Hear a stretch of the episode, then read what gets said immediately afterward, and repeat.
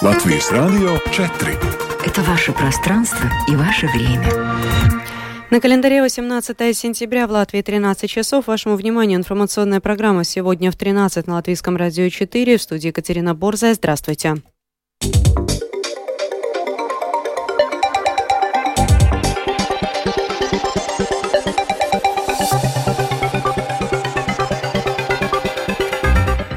В этом выпуске утвержденное в конце прошлой недели правительство начинает свою работу. Правительство выделило дополнительно 5,5 миллионов евро практикам семейных врачей. Ким Чен Ин завершил недельный визит в Россию. Теперь подробнее об этих и других событиях.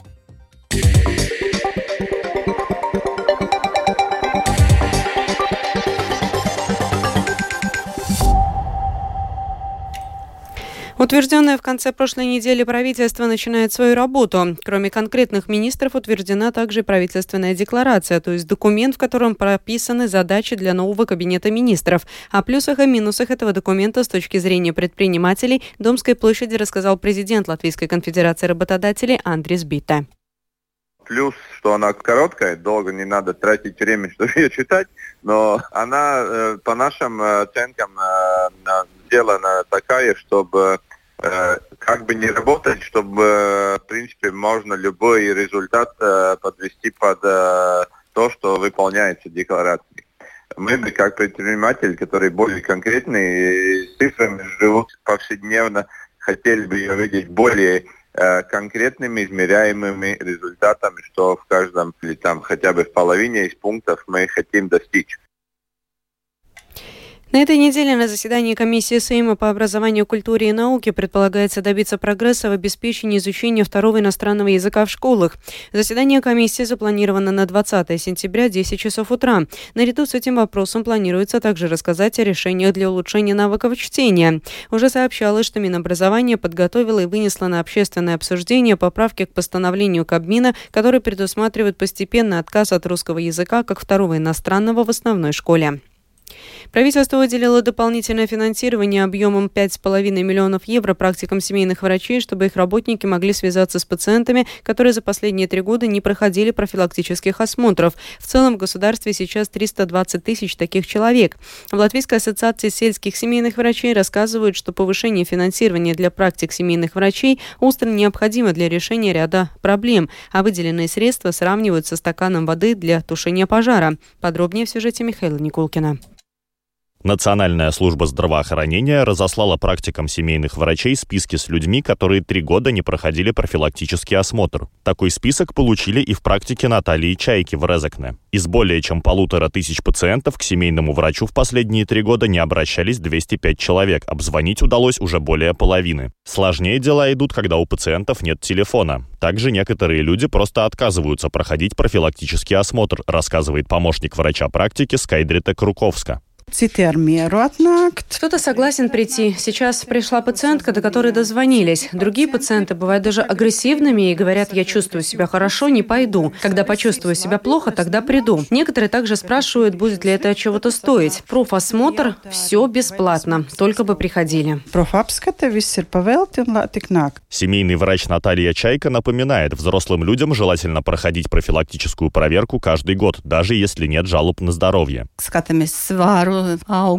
Конечно, мы спрашиваем о жалобах, проверяем вес, рост, измеряем давление, слушаем легкие. Женщин после 50 лет спрашиваем, приглашали ли их и проходили ли они проверку на рак груди, проверялись ли у гинеколога. Мужчинам после 50 лет нужно проходить скрининг рака простаты. И, конечно, после 50 лет мужчин и женщин приглашают на скрининг колоректального рака. Смотрим профилактические прививки. Если находим какое-то заболевание, то отправляем на дополнительное обследование или сразу назначаем esošajiem nu, līčiņiem. Vai nozīmēm uzreiz ārstēšana. Люди не приходят по разным причинам, рассказывает семейный врач. Есть те, кто живет в других районах и не регистрируется у других врачей. Есть те, кто живет за границей. Некоторые вообще скрываются. Часть людей просто заявляет, что чувствует себя здоровыми. Всего семейным врачам для того, чтобы они до конца года смогли обзвонить и пригласить пациентов, которые длительное время не посещали врача, выделено 5,5 миллионов евро. В среднем каждой практике нужно связаться примерно с 250 людьми. Выделяемое финансирование зависит от количества количество зарегистрированных пациентов. На каждую практику предусмотрены примерно 4200 евро. Лига Козловска, президент Ассоциации сельских семейных врачей Латвии из Союза зеленых и крестьян, рассказывает, что ассоциация уже больше года борется за увеличение финансирования первичной медико-санитарной помощи.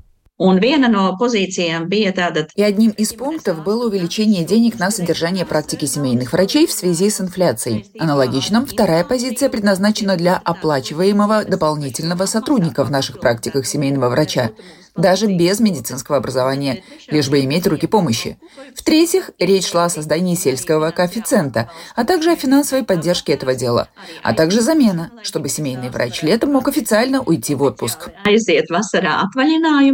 В рамках выделенного дополнительного финансирования предполагается, что на консультацию к семейному врачу должны явиться как минимум 10% тех пациентов, которые три года не проходили профилактическую проверку. Многие семейные врачи еще не начали обзванивать пациентов из-за высокой нагрузки и нехватки времени. С теми семейными врачами, кто не созвонится с пациентами до конца года, Национальная служба здравоохранения планирует связываться индивидуально. Михаил Никулкин, Лаура Евиня, служба новостей Латвийского радио.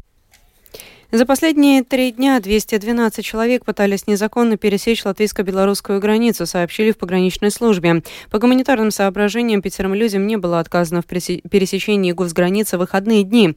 В начале сентября, как и в конце августа, количество отказников из Беларуси уже несколько дней превышало 100 человек. Единственному в странах Балтии Инчуканскому газохранилищу исполнилось 55 лет. С начала этого года природный газ из России больше э, после не поставляется, поэтому газохранилище заполняется газом в основном из Литвы и Финляндии. Руководство предприятия Connexus Baltic Grid, управляющего инфраструктурой поставок природного газа по всей Латвии, уверяет, что в этом зимнем сезоне жители Латвии будут полностью обеспечены газом. На 15 сентября 2023 года Инчуканское газохранилище заполнено уже на 80%. За последние пять лет это один из самых высоких показателей. На Инчуканском газохранилище побывала Людмила Пилип. Я нахожусь на компрессорной станции номер 2 Инчукалского газохранилища. Территория хранилища составляет 25 квадратных километров, а глубина достигает 700 метров. Попасть на Инчукалское газохранилище можно только по специальному разрешению. Нужно обязательно соблюдать все требования техники безопасности. Готовы здесь к всевозможным вызовам современности. Председатель правления Коннексус Улдес Барис рассказал, что Инчукалское хранилище готово техногенным или любым другим катастрофам. Здесь хранится государственный стратегический запас газа. На данный момент латвийское государство хранит в Инчукалском хранилище стратегический запас газа 1,8 тераватт-часов. Практически это груз сжиженного газа, помещающийся на двух кораблях. Это большой объем, поэтому если будут техногенные или другие события, в нашем хранилище хватит газа, чтобы обеспечить им Латвию и при таких обстоятельствах. Жители Латвии могут не беспокоиться. Этой зимой газ будет доступен всем, отметил Улдис Барис. Э, Сейчас в хранилище находится почти 20 тераватт-часов газа, что составляет 80% мощности Инчукалнского хранилища. Можете не беспокоиться, зимой природный газ будет доступен всем пользователям в полном объеме, в зависимости от их потребностей.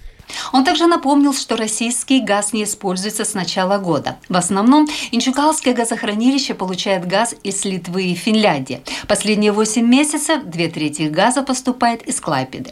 С начала этого года ни страны Балтии, ни Финляндия Финляндия не получают российский газ. В прошлом году мы хорошо справились и без российского газа, а в этом году мы видим, что природный газ на европейском рынке стал дешевле по сравнению с прошлым годом. В прошлом году базовая цена газа на бирже составляла 150 евро за мегаватт-час, а в этом году цена ниже 50 евро за мегаватт-час. Надеюсь, это отразится и в счетах потребителей. С другой стороны, говоря о возможном строительстве терминала природного газа в Латвии, Баренц отметил, что в то время, когда потребление газа имеет тенденцию к снижению, сложно сложно принять решение о строительстве нового терминала, но компания была бы рада, чтобы в газовой инфраструктуре появился еще один игрок.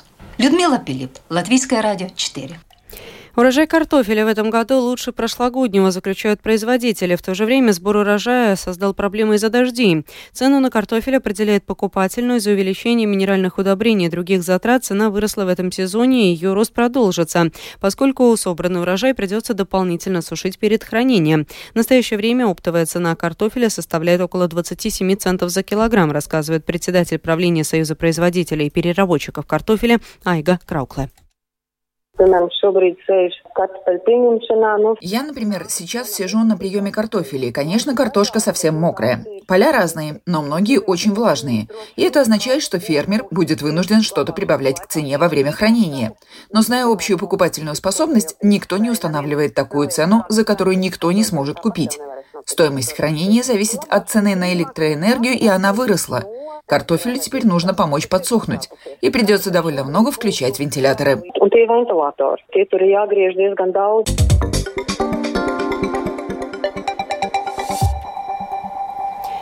Кабинет министров Украины уволил шестерых заместителей министра обороны, а также госсекретаря министерства. Уволены Анна Маляр, Владимир Гаврилов, Ростислав Землинский, Денис Шарапов, Андрей Шевченко, Виталий Дайнека. Все они заместители бывшего министра обороны Алексея Резникова, отправленного в отставку 5 сентября. Также уволен Константин Ващенко, занимавший пост госсекретаря Минобороны. Между тем, Анна Маляр сообщила, что украинские войска за время наступления на юге освободили уже более 260 квадратных километров, а на Бахмутском направлении 51 квадратный километр. По ее словам, украинские военные продвигаются на Мелитопольском направлении, освободив за минувшую неделю чуть более 5 квадратных километров на Южном фронте. Также Маляр сообщила, что силы обороны освободили 2 квадратных километра территории под Бахмутом.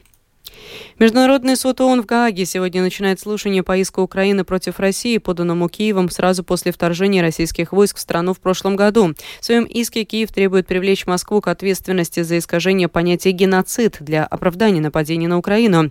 Россия заявляла, что пыталась предотвратить геноцид на востоке Украины. Киев отверг это утверждение, заявив, что Конвенция ООН 1948 года о геноциде не допускает вторжения с целью ее предотвращения.